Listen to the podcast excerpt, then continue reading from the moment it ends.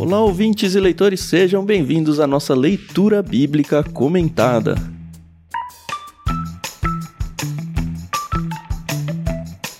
Eu sou o Thiago André Monteiro, arroba vulgutan. Estou aqui com a Carol Simão e com. Não é nem um convidado, é um amigo de longa data que a gente está trazendo para cá justamente para que ele esteja aqui nesse projeto, né? A gente já tem tantas coisas feitas juntos. E queria apresentar para vocês que não conhecem ainda o Paulinho De Gaspari. Ele é o podcaster cristão mais antigo do Brasil, né? Ou pelo menos o podcast mais deles. velho. É. ele é missionário hoje na Espanha, junto com a sua esposa Adriana. Eles têm um projeto parceiro com a gente no nosso outro podcast, o Ictus Podcast. Então, todos os meses a gente lê e comenta um livro juntos, lá no Literário, que também aparece no podcast deles. Mas sobre o podcast deles, eu vou deixar ele mesmo falar depois de se apresentar aí. Tudo bem, Carol, primeiro, para depois nosso convidado ter um espaço maior para falar aí. Bom dia, Carol. Bom dia, pessoal, tudo bem? Aqui é a Carol Simão e realmente é uma honra para nós podermos conversar sobre o livro mais importante da vida, né, com o Paulinho de Gaspari. Muito bom, gente. Legal demais estar aqui com vocês. O Leitura Bíblica Comentada é um projeto que eu curto demais, eu aprendo muito e me sinto privilegiado de estar aqui até com pouca roupa para isso, né? Para participar desse projeto, porque eu mais aprendo do que eu acho que posso compartilhar. Mas nós estamos aí, como dizem os, os cantores, os artistas, né, que vão pra TV. Estamos aí na estrada já há 25 anos, com 25 anos de site do Irmãos.com que a gente comemorou esse ano. E o podcast já há 17 anos também, como o Tan falou, podcast antigo, o mais antigo ainda em atividade no Brasil, eu gosto de falar isso porque dá um peso, né? Dá uma carteirada, não significa muita coisa, mas a gente já faz isso há muito tempo e a gente permanece aí produzindo esse conteúdo na época de gravação desse episódio com 550 episódios no ar, então a gente fica muito feliz de poder contribuir um pouquinho com o reino de Deus e passar um pouquinho do que a gente tem aprendido e compartilhar um pouquinho do conhecimento das pessoas que participam com a gente também. Então a gente aprende e quem ouve, a gente aprende também. Então, uma alegria estar aqui com vocês. É, fica super dica para você ouvinte colocar no seu escutador de podcasts aí, né? O irmãos.com também. Eles têm muito conteúdo cristão, muita coisa sobre várias coisas, assim, sobre viagens no mundo, muito sobre missões, sobre, assim, missões em contextos culturais e coisas como a evangelização entre indígenas. Cara, é, é sensacional o conteúdo que eles têm lá. Então, se você não conhece ainda, vocês deviam conhecer, na verdade, eles antes de nós. Coloca aí o irmãos.com, dá uma pesquisada aí, com certeza vai ter algum assunto, alguns assuntos que vão chamar a atenção de vocês. Depois vocês voltam para agradecer a indicação, tá bom? a gente tenta falar sobre temas do nosso dia, né? Do dia a dia mesmo, assim, coisa que a gente tá vivendo, coisa que a gente tá vendo no mundo, né? Então, sempre conectados à realidade, né? E essa é a nossa hum. intenção sempre. Todos os temas a gente pensa como a gente pode conectar isso com a realidade das pessoas que estão ouvindo, com a nossa realidade. E é nesse sentido que a gente segue. Legal. Eu acho importante dizer que o podcast irmãos.com foi o primeiro podcast que eu ouvi na vida. Uhum. Eu nem sabia o que era podcast. Aquela rádio na internet, né? É, então, e assim, foi super diferente, eu gostei pra caramba, e eu lembro, até hoje, o primeiro episódio que eu assisti que foi sobre finanças, que inclusive o Tan participou e eu nem conhecia o Tan ainda. Foi o primeiro que eu gravei, eu acho, não sei. que massa. É, o mundo é pequeno. Não, esse negócio de podcast é louco, eu lembro de, há muito tempo já, né, Paulinho? De vocês darem como presente para ouvintes um pendrive com todos os episódios publicados Sim. até então. Cara, eu achava o máximo. Todo mundo queria ter aquele pendrive. Hoje não faz nem sentido um negócio desse, né? Que coisa. É, você vai fazer com isso, né? É. Mas tem gente que tem até hoje lá, ah, guardadinho. Tem como memória afetiva, né? Mas a Carol tava falando, ah, eu, irmãos.com foi o primeiro podcast que eu conheci. Provavelmente foi o meu primeiro, eu não tenho 100% certeza disso, mas eu tenho boa certeza disso. Mas eu acho que o que mais me chama atenção é que eu ouvia muitos podcasts que eu não ouço mais. E o Irmãos.com sempre foi ficando, sabe? Eu continuo ouvindo e continuo me deleitando muito no conteúdo. Então, assim, ele conseguiu vencer essa barreira de ah, cansei desse assunto, sabe? Não, não aconteceu isso com o, irmãos.com. E eu acho que isso é uma grande vitória. Não sei se alguém já disse isso para vocês, mas se não disse, estou dizendo aqui. Ah, que legal, cara. Muito bom. Ah, o que às vezes a gente ouve também é, são os saudosistas, né? Ah, é bom era o tempo tal, né? Porque a gente cria essa imagem, né, de que antigamente as coisas eram sempre melhores. Então, às vezes, eles uhum. brincam, o pessoal mais antigo do site, assim, fala, é bom era o tempo do mural, né? Legal, era a nossa rede social dentro de irmãos.com, né? Então, as pessoas ficam lembrando dessas coisas, mas a gente vai evoluindo, né? A gente vai conhecendo novas coisas, a gente vai experimentando. Se a gente ficar na mesma sempre, né? A vida evolui, as pessoas evoluem, o conhecimento evolui, então acho que a gente vai caminhando e quem consegue acompanhar essa jornada vem com a gente. A gente fica muito feliz de saber é. disso, tá? Tanto tempo acompanhando a gente aí.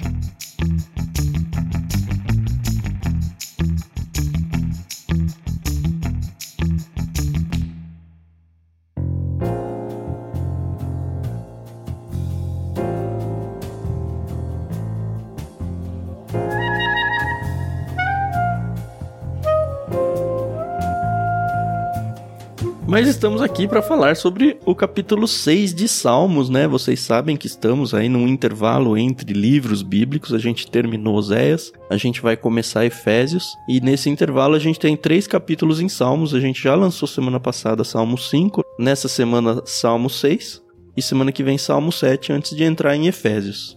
O Paulinho foi um convidado nosso para seguir aqui como co-host no episódio aqui em Salmo 6. E a gente decidiu dividir essa leitura em três partes. A gente vai fazer a leitura até o verso 3, depois do 4 até o 7, depois do 8 até o 10. Assim todo mundo lê um pouquinho e tenho certeza que a conversa vai ser muito boa. Como sempre, eu gostaria de agradecer a editora Mundo Cristão por emprestar pra gente a nova versão transformadora e também a Maria Lídia por emprestar pra gente a trilha sonora que a gente usa de fundo. A leitura, como eu já falei, vai ser dividida em três partes. A Carol vai ler a primeira, o Paulinho vai ler a segunda e eu leio a última. Muito bem, Carol, sua vez. Beleza. Então, do versos 1 ao 3. Vamos lá.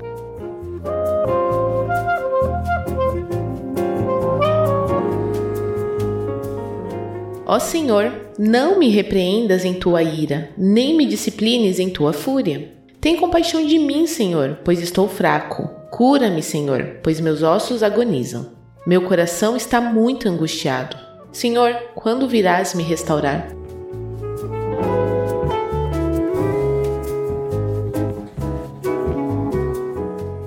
Nos Salmos a gente sempre tem aquela questão que não é exatamente um texto inspirado, pelo menos não tem tanta garantia quanto isso, que é o título, tanto que a gente nem leu aqui mas na NVT ele aparece aqui ao regente do coral, que já apareceu nos últimos salmos todos, né? É um, uma canção, um salmo, né?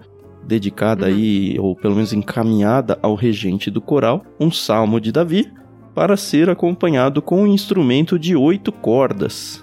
Na verdade, aqui, estudando um pouco, o termo não dá para ter certeza se é um instrumento de oito cordas ou se é uma oitava. E aí, um dos autores que eu pesquisei, ele sugere uma oitava abaixo, porque esse é um texto de lamento, né? É um texto de penitência. Na verdade, são sete salmos ao longo do saltério todo, que são tradicionalmente conhecidos como salmos de penitência. Esse é o primeiro. Pensando na nossa musicalidade, a Carol tem muito mais propriedade para falar disso do que eu, né?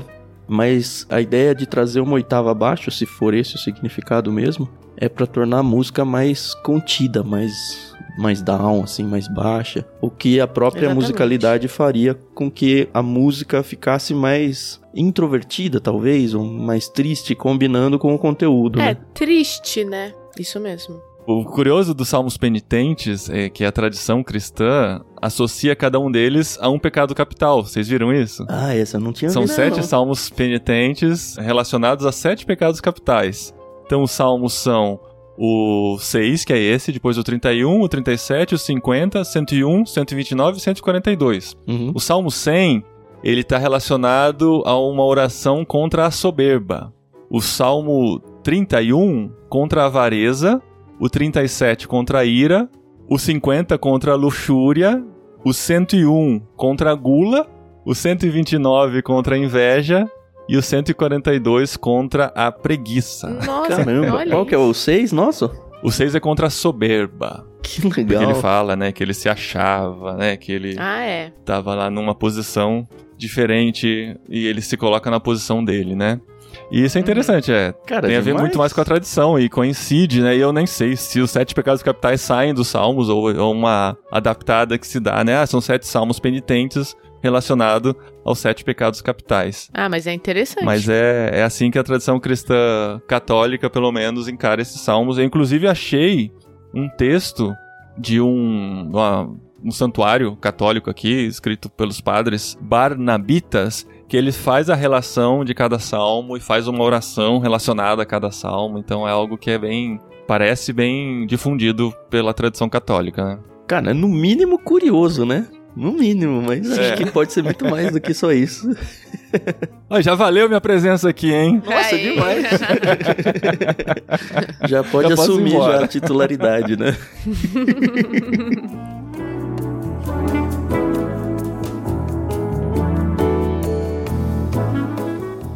A gente tinha visto no Salmo 5 que o autor, assim como no Salmo 6, é o rei Davi. E no Salmo passado a gente estava fazendo a tal da conjectura, né? Será que foi na época que ele estava sendo perseguido por Absalão, né? E aí aqui nesse Salmo eu li que pode também ter sido na época que ele estava sendo perseguido, né, pelo próprio filho, mas esses três primeiros versos dizem muito em relação à saúde dele, né? Que ele estava assim enfermo. E por isso que ele realmente pede para que Deus tenha compaixão dele, porque ele tá fraco, para Deus o curar, né? Uhum. Então, eu li que pode ter sido essas duas questões, né? Ou a da alma ou a do corpo. Eu acho que podem ser as duas, assim, pela minha impressão. É Claro que a Sim. gente tá falando Uhum. da, né, não de uma exegese tão, tão profunda assim, mas quando eu leio, eu vejo que ele tá devendo alguma coisa. Então, Claro, no começo do texto, ele pede assim, Senhor, por favor, por favor, Senhor, não me repreendas em tua ira, nem me discipline em tua fúria. uhum. Talvez ele esteja relacionando a sua saúde física ao pecado, né? E ele traz isso em outros salmos também, que a gente vê essa relação. Então, ele- quando ele se vê doente, provavelmente ele relaciona ao pecado e fala: Senhor, tem misericórdia, me livra dessa, se compadeça de mim, porque eu estou fraco, eu não tenho nem forças pra lutar nesse momento, né? É, num primeiro momento, lendo, eu tive essa mesma impressão do Paulinho. Ele tá lutando contra algum pecado. Eu nem tinha imaginado em doença. Aí quando a gente foi estudar, né, sobre isso, olhar um monte de livro por aí, vários trouxeram esse negócio da doença. Da doença, eu falei, cara, mas da onde? Aí depois, se você ler de novo, você percebe que não, é, tem talvez aí uma doença física envolvida, mas eu acho que a NVT, ela nem traz o termo alma aqui, né? Mas se a gente for olhar no original e nas tradições mais antigas, ela vai aparecer não no No sentido versículo de 3, né? é, eu acho que aparece até em mais do que um É versículo quando só. fala meu coração aqui na NVT, né? Meu Isso. coração está muito angustiado, né? Tem a ver com a alma É mesmo. muito esse negócio do meu corpo sofre, acho que. E aí acaba surgindo a ideia da doença, né? O meu corpo Sim. sofre as consequências de algo maior. Eu acho que é muito isso até o final do salmo me dá mais certeza do que vai pra esse lado mesmo, né? Mas não dá pra negar Uhum. que o Davi ele tá destruído aqui, né? E é muito interessante de ver, né? Eu achei até irônico, né? Porque ele começa muito preocupado com Deus castigando ele. Não me repreendas em tua ira, assim, Deus está irado com ele um- por alguma coisa que ele não conta no salmo, né? Não é à toa que é um salmo penitente, né? Tem compaixão de mim, eu tô fraco. Então ele se humilha diante de Deus, ele se coloca realmente como 100% dependente de Deus. E aí no 3 parece que dá meio que uma virada, né? Ó, meu coração está muito angustiado. Senhor, quando virás me restaurar? No sentido de que, poxa, primeiro eu começo um discurso falando, não, não, não me bate, não me bate, né? Pensa aí, sei lá, num pai disciplinando o filho, eu- não, não faça nada ruim comigo. Mas no 3 ele tem uma intimidade tão interessante e tão, sei lá, certa com Deus, que ele fala, tá, mas você não vai vir me restaurar, não? que hora que isso vai acontecer, sabe? Ele tem essa certeza. Eu achei jocoso até. Eu falei, ué, ele tava com medo de Deus ou ele tá buscando a ajuda de Deus? E acho que é um pouquinho de cada coisa, É sabe? um pouco dos dois. O comentário do Spurgeon né, sobre esse salmo, e nesse momento ele fala que Davi já tinha reconhecido seu pecado. E ele sabia da misericórdia de Deus, Uhum. então ele estava esperando por essa restauração. Então ele fala: quando somos convencidos do pecado, nós sabemos o que é contar as horas para a misericórdia chegar. Então ele já sabia a situação que ele estava, E ele sabia qual seria a recompensa, digamos assim, do pecado dele, mas ele conhece a misericórdia de Deus. Então Uhum. ele pede, Senhor, se o Senhor vem me restaurar, não demora não, porque eu tô muito angustiado, né? Uhum. E, cara, é muito É. legal isso, né? Essa reação que nós, como filhos de Deus, podemos ter. Porque, sim, a gente sabe que vem uma disciplina de Deus em alguns momentos.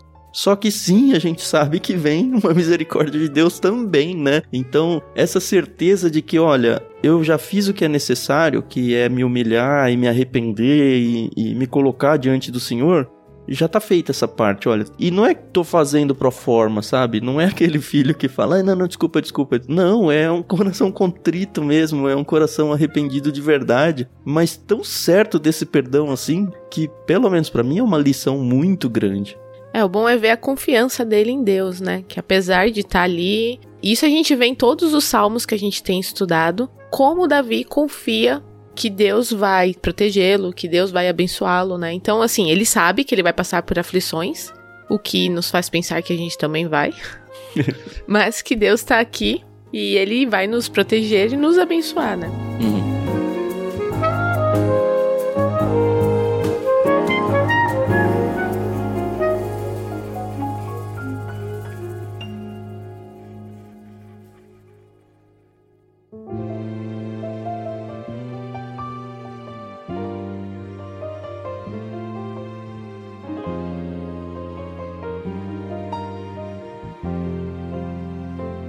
Podemos seguir? Opa. Podemos. Inclusive, o versículo 4, ele continua nesse tom, né? E eu nem lembro se era eu ou era o Paulinho que ia ler.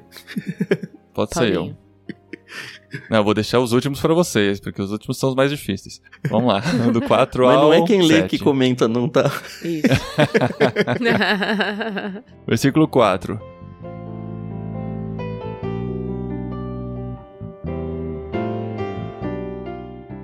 Volta-te, Senhor, e livra-me. Salva-me por causa do teu amor, pois os mortos não se lembram de ti. Quem te louvará da sepultura? Estou exausto de tanto gemer. À noite inundo a cama de tanto chorar, e de lágrimas a encharco.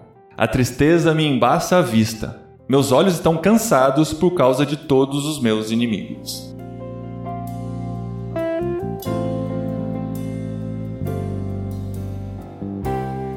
Bom, ele continua com a súplica, né? Ele continua Sim. reconhecendo que o Senhor vem e ele fala: Vem logo, né? Do jeito que ele termina. Quando o Senhor virá me restaurar, no versículo 3, volta-te, Senhor, e livra-me, salva-me por causa do teu amor. Ele joga pra Deus, né? A coisa é por causa de Deus, não porque eu mereço, nem nada do tipo.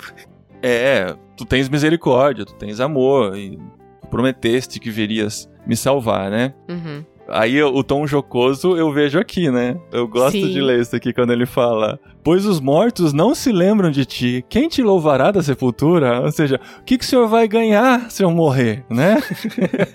eu posso te oferecer tanto em vida ainda, mas a gente também vê que ele demonstra aqui um medo da morte, né? Aham. Ele estava realmente, parecia assim que a morte era iminente para ele. Uhum. E ele vê, mais uma vez, Deus como o único que poderia salvá-lo nesse momento. O que me faz pensar que ela fala que muita gente comenta aí, ah, você é crente, você não precisa ter medo de morrer. Claro que eu preciso, eu não quero morrer. Agora, a certeza que eu tenho pós-morte pra onde eu vou é outra coisa. Mas, caramba, se você tá doente, você não vai no médico. Se você não tá sentindo dor, você não toma medicação. Todo mundo tem medo de morrer. Super entenda aqui, Davi. E talvez possa confundir ou deixar a gente um pouco incomodado, né? Com a teologia da coisa, né? Nossa, como assim ninguém vai te louvar depois da morte? E, e a vida eterna? E aquela coisa toda que a gente tem hoje. Mas a gente tem que lembrar que a revelação bíblica ela foi progressiva. E essa questão de o que acontece depois da morte, na real, não tá nem muito resolvido até hoje, né? A gente tem uma ou outra informação e a gente tem Uhum. informação de que nós vamos estar em, assim, ativos mentalmente de alguma forma, louvando eternamente a Deus, isso é uma realidade, mas talvez para a época de Davi, isso não era tão óbvio, não era uma teologia tão desenrolada biblicamente falando. Então, eles sabiam que de alguma forma as almas estariam com Deus, mas acho que não ia muito mais do que isso, sabe? Então, acho que é bem bem lícito um texto desse sem colocar em xeque, ah, nossa, como ele não sabia de teologia. Não, só a revelação progressiva que não tinha alcançado esse tema com a profundidade que a gente tem hoje. Então, cuidado, tá? Porque a Bíblia tem dessas coisas aí. É, inclusive o rei Ezequias, lá em Isaías 38, 18, ele usa mais ou menos a mesma fala, né? Ele diz assim: Pois os mortos não podem exaltar-te, não podem entoar louvores. Aqueles que descem a cova já não podem esperar em tua fidelidade. Uhum. Então é bem isso que o Paulinho falou, né? Que essa questão da morte é porque, poxa, se eu morrer eu não posso mais te louvar, né? Então, me deixa aqui vivo. E essa ironia que o Paulinho falou me fez lembrar de um outro texto bíblico que eu acho que tem o mesmo estilo de ironia, vai? Vocês lembram quando Moisés tá com o povo no deserto depois da saída do Egito? e Deus vem falar, ah, não aguento mais, vou dizimar todo mundo. E aí o, o, Moisés vai orar pelo povo e na oração ele fala: "Mas Deus, todo mundo viu que você tirou esse povo do deserto e agora você vai matar eles todo mundo no deserto. O que que eles é. vão pensar uhum. do Senhor?" É a mesma coisa. é, assim, eu humanamente falando, eu acho que é uma ousadia que eu, eu não teria coragem de fazer. Mas esses dois personagens aí, o Moisés e o Davi, tiveram.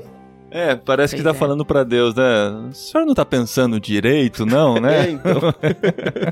isso é bem ousado, mas isso demonstra também, né? Os salmos têm muito disso e às vezes a gente se pega questionando esse tipo de coisa, né? Mas é o, o coração humano sendo aberto diante de Deus, né? Inclusive uhum, suas dúvidas, uhum. seus anseios, e a liberdade de poder falar diante de Deus aquilo que está no coração, né? Então isso é mais uma prova disso.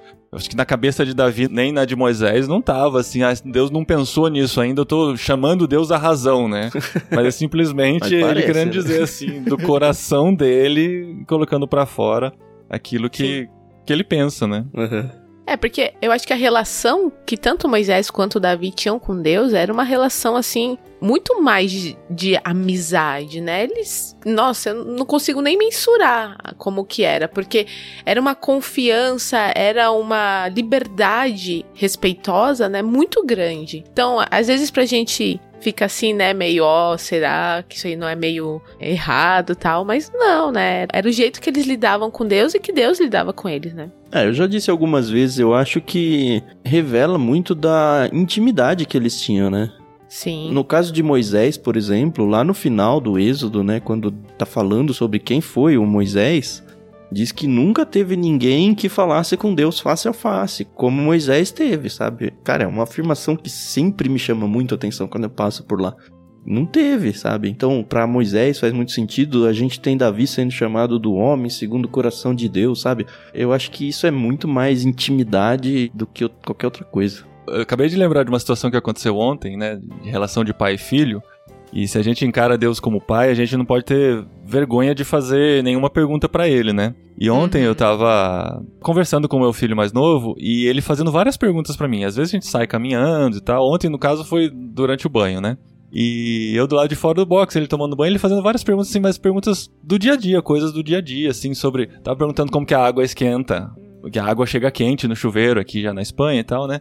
Aí na última pergunta ele fez assim, ó, tenho só mais uma pergunta, desculpa se eu tô te incomodando. Eu falei assim, nossa filho, você nunca vai me incomodar com uma pergunta. Uhum. O que você quiser perguntar, você pode perguntar para mim, né? Aí eu falei assim, nossa, será que por algum momento transpareci que as perguntas dele estão me incomodando, né? Aí ele perguntou outra uhum. coisa do sistema da água aqui e tal. Aí eu reforcei, filho, nunca tenha vergonha nem medo de me fazer uma pergunta. Você tem que ter essa liberdade, né? E se a gente vê Deus como pai, né, acho que a gente não pode ter medo de fazer nenhuma pergunta para ele também, ou de colocar nenhuma das nossas dúvidas, os nossos questionamentos. Até porque ele já sabe, né, as nossas perguntas antes da gente fazer, né? É, e essa liberdade, né, que Moisés e Davi tinham diante de Deus de poder perguntar essas coisas, e vários salmistas vão fazer essa pergunta, eu acho que a gente tem que buscar também para poder se relacionar melhor com Deus, Sim. não ter esse medo de levantar qualquer questão diante dele, né? Sim. Uhum.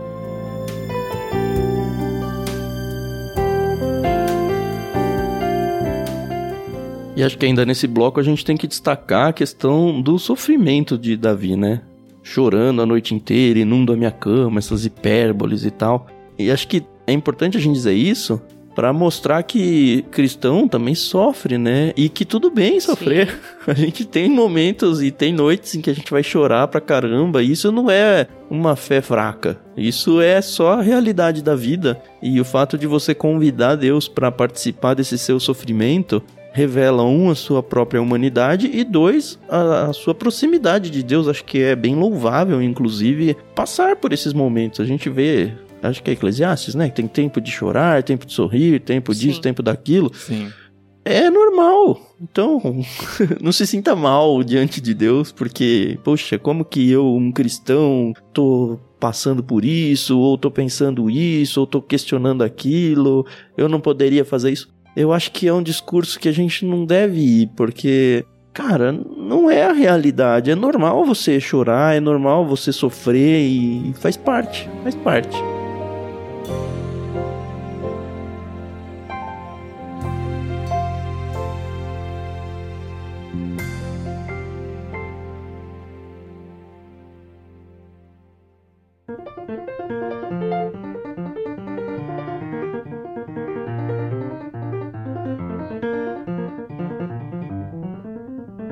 Vamos lá? Terceiro bloco, Sim. então. Eu posso sair agora? Vocês continuam? não, a bronca é até o final. É, né? Não, tem que ficar. O, o porque... contrato é o salmo todo? É tudo. Exato. É mó pequenininho, pô. Eu sei, mas é pelo tom. então eu e a Carol vamos ficar só ouvindo o Paulinho falar, né? Porque ele brilhou tanto no começo, né? mas vamos lá, a partir do verso 8, então.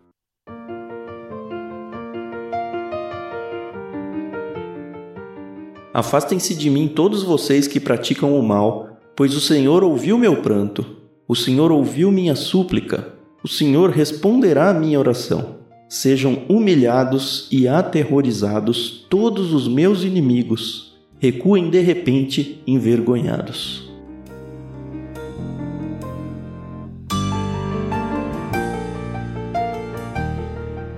Sabor de mel, né, gente? é, é a inspiração. Aí começa. Porque nesse finalzinho, né, ele fala sobre a, a restauração que vem de Deus, a certeza da restauração, mas ele não deixa de mencionar a derrota dos seus inimigos, uhum. né? Sim. Que é algo que vem entrar forte, inclusive no próximo salmo. Boa sorte para vocês, Salmo 7, que é o primeiro dos salmos imprecatórios, né? Que são os salmos Isso mais difíceis da Bíblia.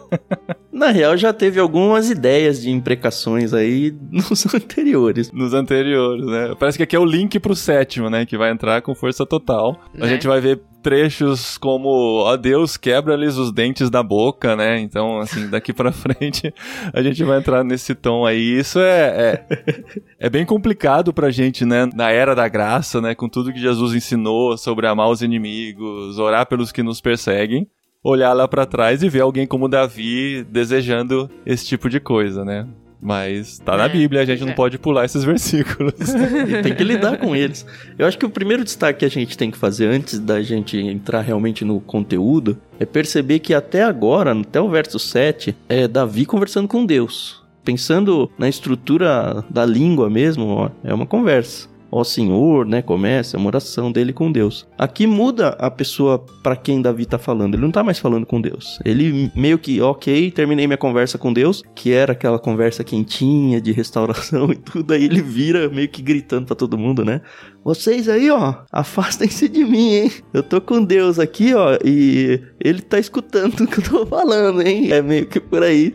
E aí ele dá a garantia, né? O Senhor ouviu a minha súplica vocês se lascaram, porque Deus tá do meu lado. Né? Vocês se deram mal. E agora, não só vocês estão lascados, mas ele meio que dá o tom de qual é essa lascada que essa galera vai tomar, né? Eu não sei por que, que o Spurgeon fala isso, mas ele fala que muda-se o tom musical. Eu não sei se ele usa só como uma metáfora ou tem algum indício né, de que realmente sobe o tom da música aqui e chega no momento mais, né, de ápice ou de grandiosidade dentro da canção uhum. que estava sendo composta. E quando você falou no começo, Tan, que provavelmente foi uma música composta para se tocar numa oitava menor, talvez a gente possa imaginar que aqui volte para oitava normal ou suba até mais é. alguma, porque é a hora da conquista, né, é a hora da vitória. Uhum E é a hora que os inimigos vão ser de colocados debaixo dos seus pés. Mas, gente, a mudança de tom, né, de Davi é muito incrível, né? Porque ele tava até agora ali, encharcando o colchão dele, falando: Deus, meus ossos, eles estão aqui enfraquecidos. Mas aí, né, tem essa mudança drástica, né? Olha, eu consegui vitória sobre os meus inimigos. E eu acho que era muito dessa questão. Davi era um rei muito. Davi tinha muitos inimigos, né? Então, realmente, acho que os inimigos dele estavam ali só esperando que ele caísse, que ele morresse, que, enfim, ele tivesse uma derrota muito grande para poderem conquistar, né, o que ele tinha, incluindo o próprio filho, né, Absalão. Uhum. Então, ele tá deixando aqui bem claro, ó, eu tô sofrendo, mas tem um grande mas aí, né?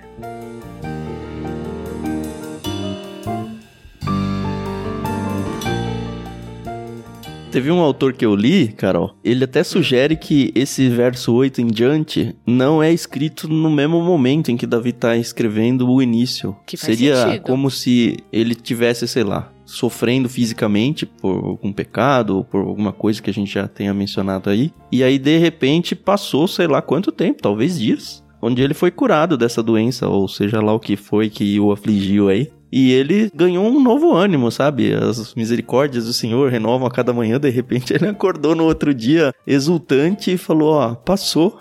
Agora deixa eu terminar o meu salmo aqui. Aí ele usou o poder de editor dele, né? E falou: não, É. não precisa terminar daquele jeito, não. Tem uma esperança ainda. É. E ao mesmo tempo que ele agride, vai, as pessoas aí dentro do seu salmo, é uma forma de exaltar o poder de Deus também, né? De mostrar para as pessoas, até que estão lendo e cantando esse salmo, o quanto é importante a vida séria com Deus e o quanto Deus realmente pune aqueles que não seguem. E é isso, no final os inimigos dele acabam envergonhados, né? É, e pelo que o Paulinho falou aí, na verdade eu ainda não tinha lido o Salmo 7 pra semana que vem.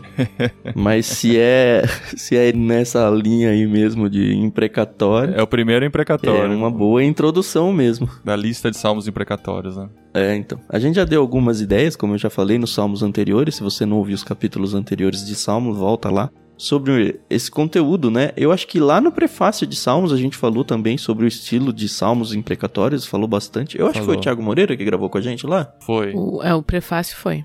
Então talvez seja legal você ouvir lá, porque de fato são textos que incomodam. Me incomodaram por muitos anos. Hoje eu tô bem de boa com eles, assim. Sério mesmo, assim. Não que não sejam textos chocantes, mas eu já não tenho aquela sensação de que, caramba, como isso está na Bíblia. Eu só acho normal estar na Bíblia isso. E, Aham. e segue. É. É, quando a gente lembra que, né, são homens abrindo seu coração, o homem tá colocando todos os seus anseios, os seus medos diante de Deus e Deus às vezes resolve, às vezes a coisa fica aberta, né? Nem todo salmo o salmista teve a oportunidade de voltar lá e colocar um finzinho pra dizer o que aconteceu. Vão ter salmos que vão acabar na angústia Uhum. mesmo e termina. E é, a- é a vida, é o homem, é como a gente vê. É como a gente vive e pensar assim era algo que era muito presente, né? Uhum. Quando Jesus vem, ele mostra uma nova maneira de olhar, uma nova maneira de encarar o mundo, de encarar o outro, né? Mas o que eles tinham na época era isso. E é isso que tá registrado aqui pra gente. E a gente que lide com isso, né? Pois é. A gente não pode esquecer que o Davi era o rei. E por causa disso ele tinha autoridade pra punir os seus inimigos. Só que ele não faz isso, ele deixa isso nas mãos de Deus. O que já é uma grandiosidade pensando na humanidade de Davi aí muito grande. Que ele sempre. Também já falei várias vezes isso e acho que nunca é demais repetir. Ele tinha a tendência de deixar que o castigo viesse pelas mãos de Deus, não pelas suas próprias mãos. Óbvio que na história do Davi a gente vê ele atacando povos, atacando várias pessoas em vários contextos diferentes, porque, enfim, era o esperado de um rei. Mas você percebe que no coração dele, ele sempre dá preferência para que, olha, os meus inimigos eles vão ser derrotados por Deus, não por mim.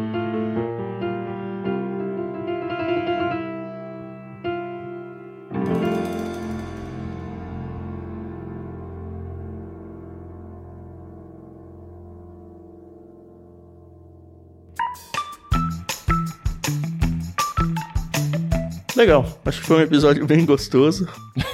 Nesse clima lá em cima. O Paulinho foi muito bem como podcast, pode seguir, né, nessa vida aí, se você quiser. Eu acho que eu, eu tô pensando em começar um podcast. É.